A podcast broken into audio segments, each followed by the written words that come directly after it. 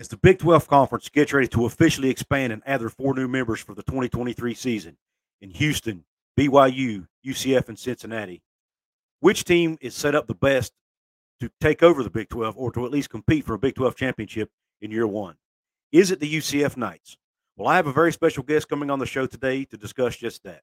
So pull up a chair, sit back, relax, and let's talk about it.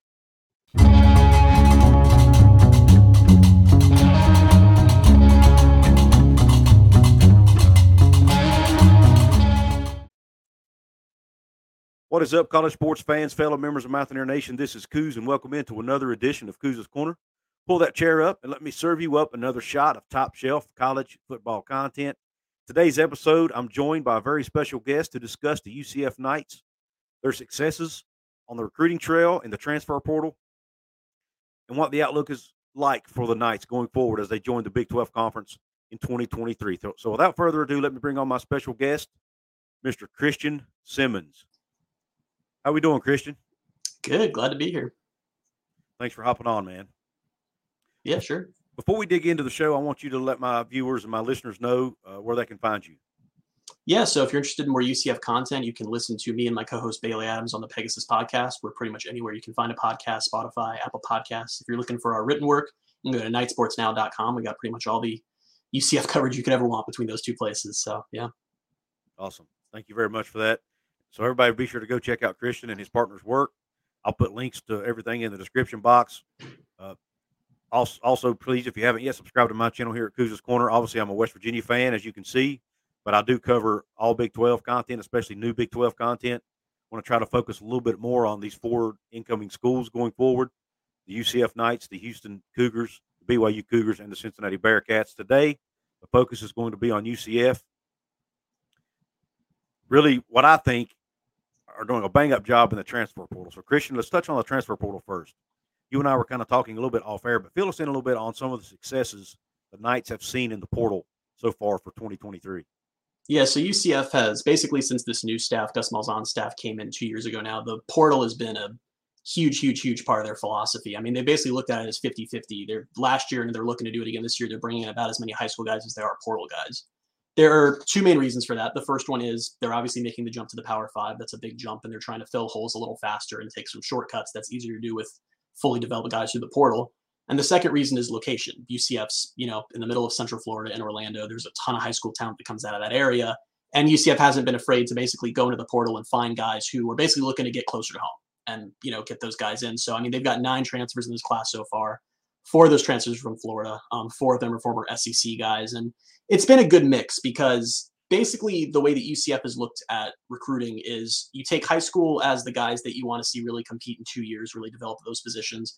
And then portals fill the holes now. UCF, the O line was looking, obviously, you don't want to go into the Big 12 with a weak offensive line. They've gotten two starters out of the portal. They need to, you know, they need to fix up the secondary. They've done that as well. So the portal's really sort of been about getting guys who can come in and start now, and then high school's your development guys. And that's been the path they've been taking, and it's been working so far. They've got a really good class coming in so far this year. So it's been a lot of success so far. Yeah, and what we were talking about off air is, you know, the, the way these outlets rate these transfer portal classes, huge discrepancy in the way 24-7 sports does it, for example, who, by the way, I use 24-7 for majority of my work here on my channel and on my podcast. But uh, so I, I really love those guys over there and what they do. But when you look at how they're rating the transfer portal versus the way somebody like an on three is doing it, uh, huge differences. Twenty four seven sports is not really taking into account the guys who have left programs. They're only looking at what you brought in. Whereas on three is taking both of those into account. And if you look at on three, they actually have UCF as the number five rated transfer portal class in the country right now. Uh, what, what do you think has led to that? I mean, you know, talk about some of the big players they've gotten in the portal uh, and some of the successes they've had there, if you don't mind. Yeah. So last year, well, it's interesting you talk about 247 because Terrence Lewis, who was a former linebacker out of a former Maryland player who was a linebacker transferred into UCF, and that was like the top of the class for UCF in 247's eyes. And Terrence Lewis came into UCF, wasn't competitive, couldn't get on the field. He's already transferred out. So I, I take the transfer rankings with a little bit of a grain of salt. And, and I understand because it's harder rate. You know, a, a high school, it's like you have years to evaluate these players and transfer a lot of the time you haven't seen them in college in some situations. They hop in the portal. You try you try to do a quick eval, and that's all you can do. But yeah, UCF's had a lot of success this year. They've gone for an interesting mix of guys. They're one of their favorite things to do is to find guys who are playing at the highest level of the sport who maybe want to get on the field a little faster and bring those guys in. They've done that with Christian Leary, who's an Alabama wide receiver who that room stacked right now. So they just brought him in, which they last year, their leading receiver this year was Javon Baker, who was an Alabama receiver last year. So they've done that. They brought in Chauncey Magwood from Kentucky, another receiver. Uh, Amari Kight is a lineman who they're bringing in from Alabama. So that you know, Gus Malzahn knows the SEC. He loves to snatch SEC talent where he can, especially when it's guys with Florida ties. Then the other route they're doing, which has helped a lot too, is they go in both directions, which is what I like about their strategy. Is there's some programs out there where they say, okay, we're going to go take P5 guys who aren't playing, or okay, we'll go to FCS. And UCF's doing both. They brought in some FCS guys, they brought in some Group of Five guys. Marcellus Marshall out of Kent State is going to start on the O line for them this year. It's looking like they got the Jordan Mask from Texas State. So that's been the big thing UCF's been doing is they're not discriminating in where this talent comes from. They're willing to go in both directions to get it in. You've seen that on the field last year. I mean, one of their biggest impact players on defense was defensive tackle Ricky Barber. He came in from Western Kentucky. Then on offense, you've got Javon Baker from Alabama. So they're really they'll get the guys wherever they can. And UCF has a good sales pitch. There's lots of guys with Florida ties who want to come back home, want to be near home, and also you know UCF has, as far by group of five standards, they've got a pretty good NIL deal rolling. They've got a collective. That's all going well. It's a good place to live. Everything's changed since they can say they're going to the Big 12. So they've they're having a lot of success there right now. Two guys I want to touch on specifically. One of them you mentioned in Marshall, who you guys took from us, by the way. uh, you didn't take him from us. He was not on our team. He was from Kent State, but West Virginia was going after him pretty hard in the portal. And he's a Morgantown, West Virginia native. So he's literally in West Virginia University's backyard, but yet he chose to go to UCF. Uh, so, in my my opinion, that was a pretty big win for you guys to get a kid from that far north. Obviously, I'm sure you know love, wanting to live in Florida is probably a piece of that, but at the same time, uh, you know, I'm sure he was attracted to what Gus Malzahn and his staff were building there. And then the other guy I want you to touch on is, uh, if you don't mind, is Fred Davis, uh, the defensive back from Clemson. Uh, he's listed according to On Three. I'm, I'm, sorry, according to Rivals, as a uh, yeah, as the number twenty and number thirty four ranked transfer in this year's class. So, uh, I want you. To, can you touch on those two guys for me real quick? Yeah, sure. So starting with Marcellus Marshall, I'm I'm as surprised as you that UCF landed him when he went in the portal and I saw UCF was targeting him. It was like, okay, he's from Morgantown, West Virginia's after him. Pitt was after him as well. And that one was interesting. And that's kind of been part of the reason UCF's been having success is like you said, it's just living in Orlando is a really easy pitch. And that's something that UCF's benefited from. They're very excited about the idea of coming into the Power Five and being one of a small group of teams playing at the highest level of football that are in a metropolitan area or in a good area to live. And the other big thing there is their O line coach is Herb Hand, who's had a ton of success, and he's a real like players coach. Players love playing for him, and we've said before with him, it's like a lot of these O line recruits, if you can get them in a room with him, then it's over. So I think that that was a big part of that as well. And yeah, Fred Davis is another one where that was the pitch was easy for UCF because that's an immediate need they have. They've lost they've lost a couple guys to the portal at that position group, and he's a guy who another guy from Florida. He's from Jacksonville originally, and that that's kind of what's made some of this stuff so easy for UCF is you can basically when these guys start hitting the portal towards the end of the season, guys like Fred Davis, guys like Christian Leary, you pretty much just scour and you say, okay, who's from Florida who we want? And that's the start of your board right there. And so many of these guys are so interested in the idea of just coming home. And, you know, a couple years ago, that pitch wasn't the same because, you know, it, coming home is a little less appealing when you're coming home to an AAC team versus when you have a Miami or a Florida State or a Florida right there. And now that UCF's been able to sell that, you know, they, they've already, the second the season ended, they put the Big 12 logos on the field right before they hosted some of these transfers on an official visit. I mean, they're yeah. really hammering that home. And that's got guys like Fred Davis, like Marcellus Marshall more interested than they might have been two years ago. Yeah, that's, you can't blame them for that. Um, and by the way, you know, as a fellow Big 12 guy, we are, we are really excited to have you guys and the other three teams on board with us. Uh, we're, we're excited about the future of the conference. We're going to be some really, really good football games, basketball games. I think it'll be an exciting league. I think there's going to be a lot of parity in the league because I think the four teams that's coming in will be able to compete, uh, maybe even in day one. I'm, I'm not sure uh, with the teams that are already in the league. So I think it's going to be very exciting. I think you know is losing Texas and Oklahoma going to hurt our, hurt our pocketbooks? Absolutely. There's no way to deny that. You can't deny it, or you're living under a rock. But I think the quality on the field and the excitement from a fan's perspective will be even better because I think any given year, any team can win this league, uh, and that excites me. So, And, yeah, 100. percent And and and now I have an excuse. Not that I needed one, but now I will have an excuse to make a trip to Orlando to watch a football game. there you go. Yeah, that's the pitch right there for UCF. But Absolutely. But uh, real quick, uh, let's touch on high school recruiting a little bit. What uh, what are some of the UCF's big successes getting guys out of the high school ranks? yeah, so high school recruiting's been going better than ever, and it was kind of two perfect things happening at the same time, which was Malzahn and the staff coming in, and then UCF also getting the Big 12 invite. Those have, you know, that first spring when this staff showed up, that was before we knew about Texas and Oklahoma leaving, all the realignment, all of that. At that point, UCF was just still an AAC team, and UCF's recruiting strategy for basically the last 15 years has been very simple. You go to Florida, you stay in Florida, and you say, let's take all of the guys who are really fast, and if they're four inches taller, they'd be in the SEC. That's your recruiting strategy, and it's worked. That's how they built their 2017 team, their 2018 team, their 2013 team is guys who were, you know, small and speedy and can basically kill you with their speed, but aren't necessarily like the size of power five guys. And they've had a lot of success there. And when Malzahn came in, that changed really fast. And even before the Big 12, his his vision was we're going to go after the top guys in the state. There's no reason we can't do that. We, we're selling a lot here. We can make that happen. And there were guys, four star guys, even a couple of five star guys who UCF got on campus pre Big 12. And they straight up said to the coaching staff, they said, I love your staff. The facilities are way better than I thought. This place seems great, but I'm a power five player. You know, I'm a power five guy. And and truth is there was just no matter what UCF does off the field, no matter what they build, no matter how good they get on the field, when you're selling home games against Temple or Tulsa or whoever to recruits, there's just some who aren't going to listen.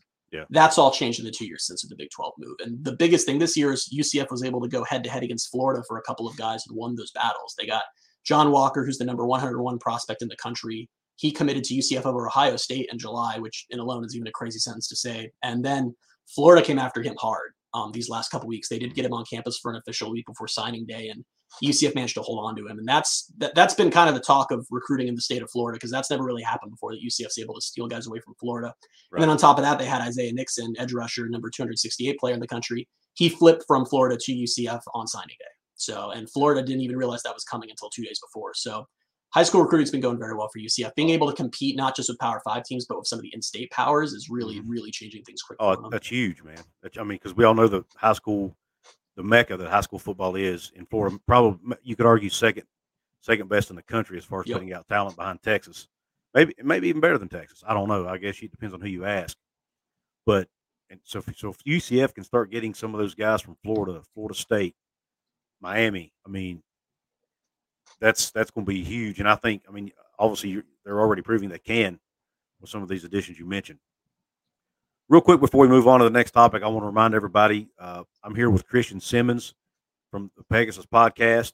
You can find him on Twitter at by CA Simmons. That's B Y C A S I M M O N S.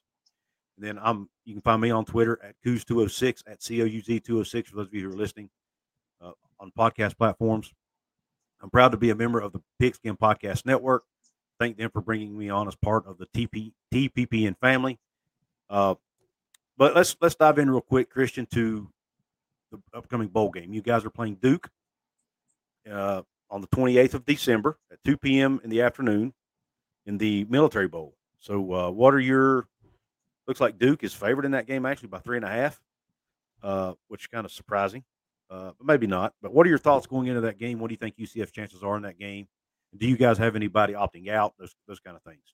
Yeah, so it's been a weird stretch. So as far as opt-outs, they've got the three starters who entered the portal: wide receiver Ryan O'Keefe, Devontae Brown, and then Jeremiah Jean Baptiste. So apparently, which we're two days out here, but as of now, it sounds like there are no opt-outs. And I was skeptical of that when that came out a week ago, but everyone's traveled with the team so far, and they're all in DC now, waiting to go play in that game. So Okay. as of now, no opt-outs, which is kind of surprising because there are a few guys who are expecting to try to have a shot at the NFL here, but honestly, it's all just going to come down to the health of John Rhys Plumlee, the quarterback. Um, he's been dealing with a hamstring issue basically the whole second half of the season, and it's really, really hurt them at times. They lost to Navy when he had to miss the second half. They were up 28 to nothing on their rival USF when he was in. He got hurt. They ended up losing the lead in that game late and had to come back on a late touchdown to win it. He then missed a big chunk of the conference title game to Tulane, and the offense was dead in the water when he was not on the field, and they ended up losing that game pretty badly. So he's had some time to heal up now. He's had almost a month. It's just a question of his health because they had another really good quarterback in Mikey Keene, who was his backup and actually started in 2021 and then lost the job to Plumlee when he came in through the portal. But he's transferred out now. He's headed to Fresno State. So their only other option is true freshman Tommy Castellanos, who has a lot of potential, but he's a true freshman. He's just not ready yet. So Right. the bowl game, it's just kind of a question of how healthy JRP is going to be. If he's fully healthy, I think they can win that game. If he's not, it could get rough really fast. Now, does JRP have uh, any more eligibility after this season? He'll be back next year. Um, it's a little. There are a couple other guys. They brought in Timmy McClain as a transfer. He was USF starting quarterback last year and sat out this year because he transferred late. And they've got Castellanos as well. And JRP, it's been when he's on, he's really good, but he's had inconsistency, and it, it's we're kind of waiting to see right now if he's set to be the starter next year because he's also as of now going to miss all of spring camp because he's on the baseball team as well. But Right. he is going to be back next year, so I would guess Good. he'd be the starter at least to start the season, but we'll see. Good. And what about you? You mentioned you got three receivers in the portal. No, just one receiver, Ryan. Oh, just one receiver. Yeah. Ryan Okay, my- so they've got fault. yeah three players in the uh, three starters in the portal Gotcha, and Ryan gotcha, O'Keefe's the okay. receiver. So Gotcha. they have their other Okay. guys there. I was going to ask you, man. That's because you know I was going to ask you about the depth of that position, but if it's just one guy, then it's probably not that big of a deal. Yeah, they should be okay. They've got Javon Baker and Kobe Hudson, and the third spot's a little that position does get thin quick, so that Mhm. actually might be an issue in the game. But they do have a couple young guys they can throw in there to kind of see what they have with them at least, which is kind of what bowl season is becoming for a lot of teams at this point is seeing what you have with your young guys. So Right. we'll have to see. Okay, real quick, guys, I want to uh, take a minute and recognize my sponsor for this program, and that is DraftKings Sportsbook. DraftKings Sportsbook is an official sports betting partner of the NFL and is my go to when betting on the NFL this holiday season. Right now, new customers can bet just $5 on any NFL team to win their game and get $150 in free bets if they do. Check this out. Right now, everyone can earn up to a 100% boost with DraftKings stepped up same game parlays. Go to the DraftKings Sportsbook app place a same game parlay and combine multiple bets like which team will win, player props, point totals, and more. The more legs you add, the bigger the boost, the bigger your shot to win big. Download the DraftKings Sportsbook app now. Use code TPPN. Place a $5 bet on any NFL team to win their game and get $150 in free bets if they do. Only at DraftKings Sportsbook with code TPPN. Once again, promo code TPPN. Minimum age and eligibility restrictions apply. See show notes for details. Okay, so real quick, Christian. Uh, I mentioned the odds at three and a half uh, point. Duke's favored by three and a half in that game. This three and a half point spread. Uh, what are your thoughts on that? Do you think that's about right, or do you think, uh, you know, what do you think about that? Yeah, I'm not gonna I'm not gonna scoff at it. I know on the surface you see UCF and you say Duke and and you say why is UCF not favored in that game? But at the end of the day, JRP's health is a factor, and also UCF's defense was falling off at the end of the year here, and now they are down two starters two starters who were in the portal, and Duke's got a really dynamic quarterback in Riley Leonard. So I'm not gonna sit here and get outraged about that. I think Right. that UCF's best case scenario is if JRP is healthy, that probably does become a shootout just with the way the defense has been playing the last few games, and UCF. The other factor is the weather. It's going to be, I think, 30 degrees on the day of the game. UCF not used to playing in 30 degree weather, Right. so we'll have to see there. I think UCF's got a good shot if JRP's healthy, but if if he still isn't, which is a possibility, then yeah, it, it's going to be tough. Yeah, this this is kind of off base, but what is the deal with all these bowl games in cold weather cities? With I, you know, this is the first time UCF's left the state for a non-New Year's Six bowl since 2010, so they're they're not used to cold weather bowl games. This is uh this is going to be a weird adjustment for them. I mean, a bowl game is supposed to be a reward for teams, but yet they send them somewhere where it's in, in a lot of cases colder than where they're coming from. Especially uh, UCF, you have multiple bowl games in the state of Florida that their conference does Yeah. have tie-ins to, and they got shits to Maryland. It's kind of weird, Yeah. but you know, you do what you Yeah. I'm, I mean, like I, I remember back, I think it was 2000 after the 2012 season. Know, West Virginia had, you know, they went into the 2012 season. It was the first season in the Big 12. They were supposed to, they were expected to compete for the conference title. They ended up finishing like seven and five, I think. They ended up getting, I think they played in the, the inaugural Pinstripe Bowl that year in New York, and they were not happy about it. And it, Yeah, what a it- reward for a season. and it showed on game day, man. Because it, I mean, it, it snowed, the weather was cold. I mean, you know, our three best players were Tavon, Stedman, and Gino. And of course, Stedman and Gino were from Florida. They're Miami guys. Uh, now, yeah, they have played in cold weather in Morgantown, but it's nothing like you see, like they saw in New York for that Right. game. And they played like garbage, man. I mean, they Syracuse went, and and we ended up having to play Syracuse as an in-state school, which didn't help. So, I mean, it just wasn't. I'm thinking, what kind of reward is this? But I mean, uh, one of the players, I think it was even Tavon, came out in an interview and said, you know, we were kind of looking forward to going to Florida for a bowl game. Um, so we're not real happy about it. You know, they, so, I mean, you, they, they were straight up honest about the fact they weren't happy having to play in a cold weather game. So I, don't- it's kind of surprising that you don't see more players opting out of these types of games. You know what I'm saying? Yeah. Because no, for sure. I'll be curious what happens too when it's with. I mean, we're what uh, two years out or a year out from the 12 team playoff era starting. I'll be curious the first time like a, I don't know, like an Alabama or Georgia or someone like that has to go on the road to like an Ohio State in that in that round of on campus games. That's that's gonna be a weird one. It'll be weird, but I, I personally am looking forward to. I don't know how you feel about playoff expansion, but I think it's great. Oh, I'm all for it. Um, the UCF, of course. I mean, the UCF won 25 games in a row and uh, was never ranked higher than eighth. So UCF fans are typically pretty uh pretty pro expanding the thing. I, I, can imagine, and and I think anybody who's a Big 12 fan probably should be because that's going to be our best shot to get a team. I mean, obviously we got TCU in this year, but uh, it's it's going to be harder to get a team in in a 14 format than it is in a, if we get an auto bid every year where the champion's going to automatically get in. And there could be years we potentially get two teams in. You know? Right. This year the Big 12 might have gotten two in. Kansas State could have gotten in this year. Yeah, I saw and, someone put out if the if you take the format for 2024, it would have been Kansas State as well in yeah, that first so, round. Or, yeah. So yeah, I'm I'm all for it, man. And, and, and, you know, if we can add more college football games on at the end of the season, I mean, anybody that loves college football ought to be a fan of that. But now there are some out there who are not, and I get it. But I personally am all for it. Um, not only from a West Virginia perspective, but also just from a college football fan perspective. Yeah, hundred percent. I feel like if you're a football, I mean, like you said, if you're a college football fan, you want more football. I feel like it makes the sport, it, it keeps things more national too. You're not just going to have four teams from you know the same region in the postseason every right. year. You make sure the whole country's represented. I think that's all a good thing. Right. Uh, real quick, speak to uh, you guys lost both your coordinators in the off season. Uh, can you fill the audience in on where those where they are in filling those roles and yeah, so Travis Williams was the DC. He'd been with Gus since the Auburn days, and he left to become the DC at Arkansas. That one, the destination was a surprise, but him leaving wasn't. He'd been sort of flirting with the Auburn job for a couple weeks, so we sort of knew that one was coming. Chip Lindsey, the offensive coordinator, left to take the same position at UNC. That one wasn't a surprise. It had kind of been expected all year that he was going to leave. It, it's tough being an OC to Malzahn because you're not really the OC. I mean, Chip Lindsey was essentially the quarterback's coach with an OC title mm-hmm. uh, tagged on. There was a little bit of quarterback controversy this year between John Plumlee and Mikey Keene at points, and it sounded like Chip Lindsey and Gus Malzahn maybe didn't always see eye to eye on that situation. So that one's not much of a surprise. So they're still waiting to fill OC. We don't know who it's going to be yet, but that position has a lot more intrigue now because Gus Malzahn has now said publicly that he's probably going to give up play calling and give up the offense to the new offense coordinator. And that's not really an issue that the offense hasn't worked with him calling it because it has. It's just that he talked about that with the transfer portal being what it is, with NIL being what it is, with recruiting now being a year round thing. It's just it's gotten really hard for a head coach to handle all of that and then also be game planning week in and week out. And it might be easier for him to take on more of a CEO role and be the face of the program and let some younger offensive coordinator actually design and run the offense. So we'll see. We're not sure where they're going to go with that one. It's a bit of a mystery. The fact that it hasn't happened yet m- makes me suspect it's someone who's coaching in a bowl game right now because we know that interviews have happened. So we'll have to wait and see. Right. Yeah. And then the final thing I want to touch on before I let you go, Christian, is the uh, entrance into the Big 12. Uh, obviously, I know UCF fans are excited about it. Like you said, they put the Big 12 logos on the field immediately uh, after their last game and whatnot.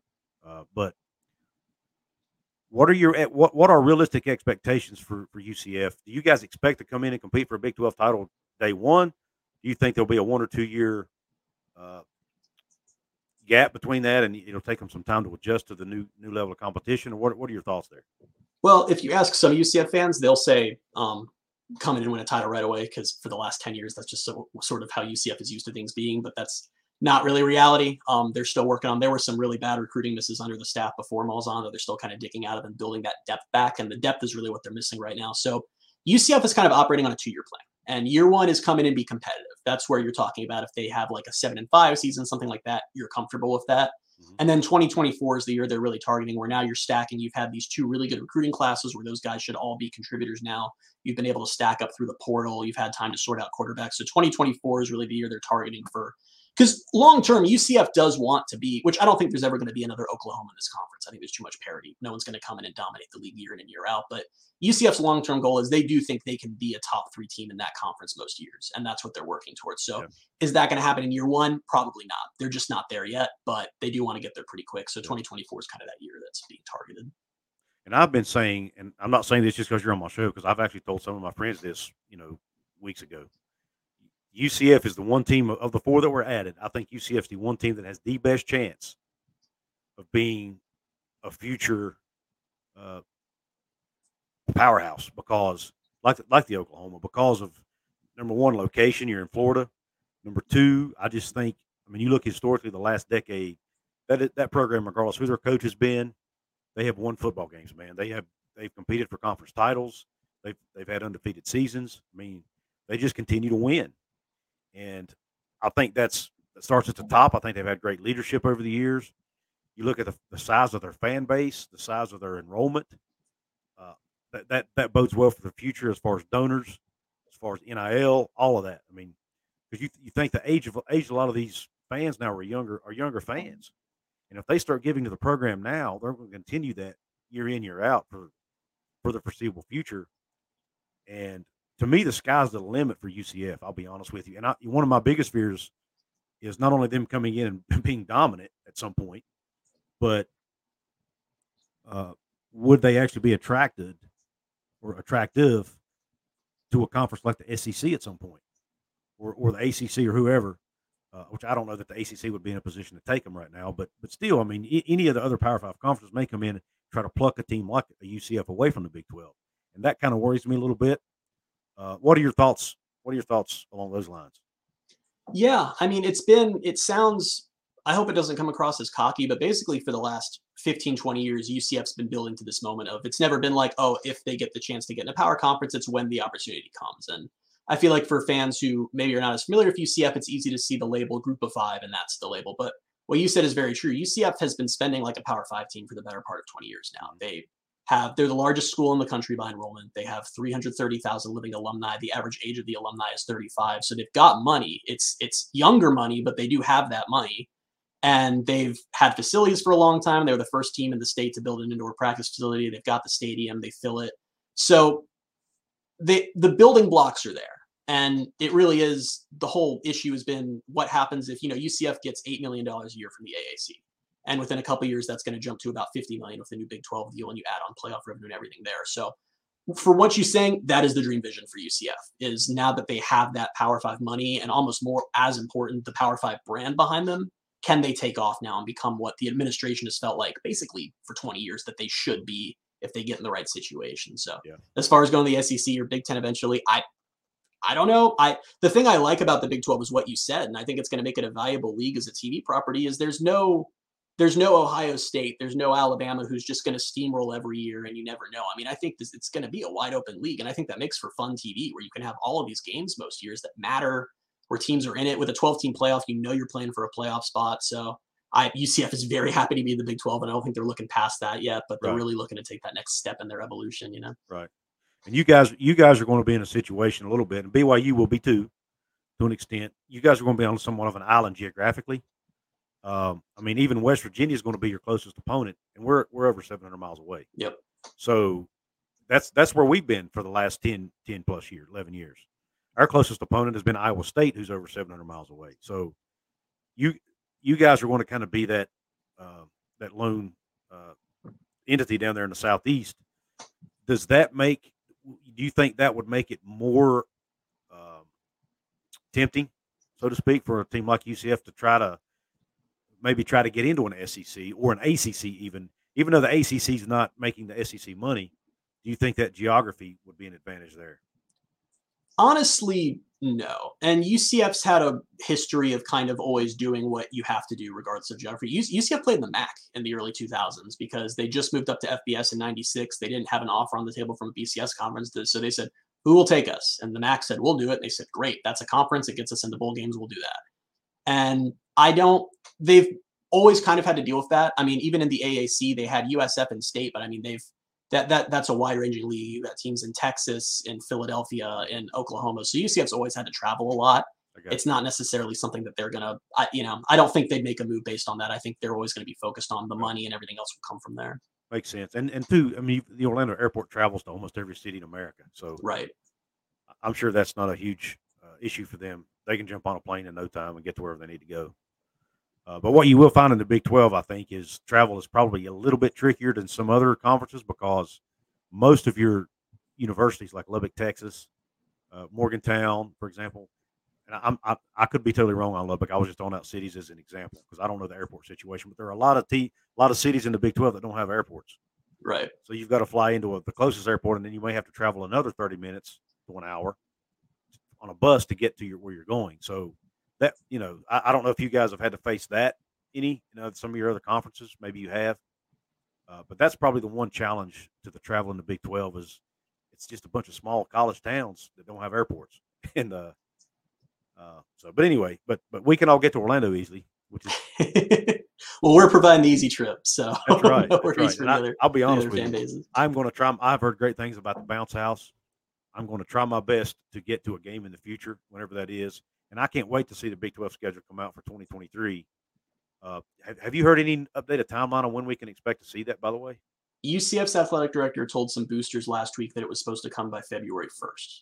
okay, So it sounds like it was done. And then in Vegas, they started renegotiating with Texas and Oklahoma when the exit was going to be. And once that happened, they pushed back the timeline. So I got you. We'll see. UCF fans are excited for it because it, it almost still, it's like it's not really going to feel fully real until you get that schedule and you see those home games and where you're going to be playing. So Yeah. I can't wait. Well, West Virginia fans are on edge too because we want to see you know who we're going to be playing next year because we've got our out of conference next year. We go to Penn State, and then we play Pitt at home.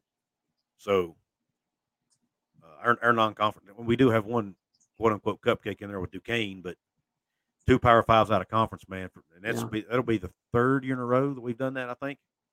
So uh, Doing Neal Brown no favors his no, they last did. attempt to They did not. hang on. This this schedule was actually set up by our previous athletic director, but even before Shane Lyons, uh, Oliver Luck is the one who made this schedule. So I think they've tried to go going forward. They're trying to, to not do that, uh, but we still got to play out the rest of these you know these schedules, these contracts. Uh, but that being said, it'll be interesting to see if any if any of those games change because uh, you know the way the Big Twelve schedule could get a, get lined up the non-conference schedule could even change because of that, right? Because of dates and things like that. But anyway, Christian, I appreciate one more time, man. Before we hop off of here, uh, let everybody know where they can find you on on online, on on YouTube, on podcast platforms, wherever. Yeah, you can find me on Twitter at by CA Simmons. As far as the Pegasus podcast, pretty much anywhere you're looking to get a podcast, we will be there. Spotify, Apple Podcasts. Looking for our written work, check out knightsportsnow.com. And for those of you who are watching, you can see scrolling along the bottom of the screen. I've got my Twitter handle. I've got Christian's Twitter handle. Uh, so come interact with us. I'm sure he would love it. I love it. Uh, please subscribe to this channel here. Please subscribe uh, and follow the Pegasus podcast wherever you find your podcast platforms. Please find Couz's Corner on your favorite podcast platforms as well. We're kind of new to the podcasting game, but but hey, we're going to try to grow this thing as much as we can. We appreciate you guys tuning in, and as always, Q Country Roads.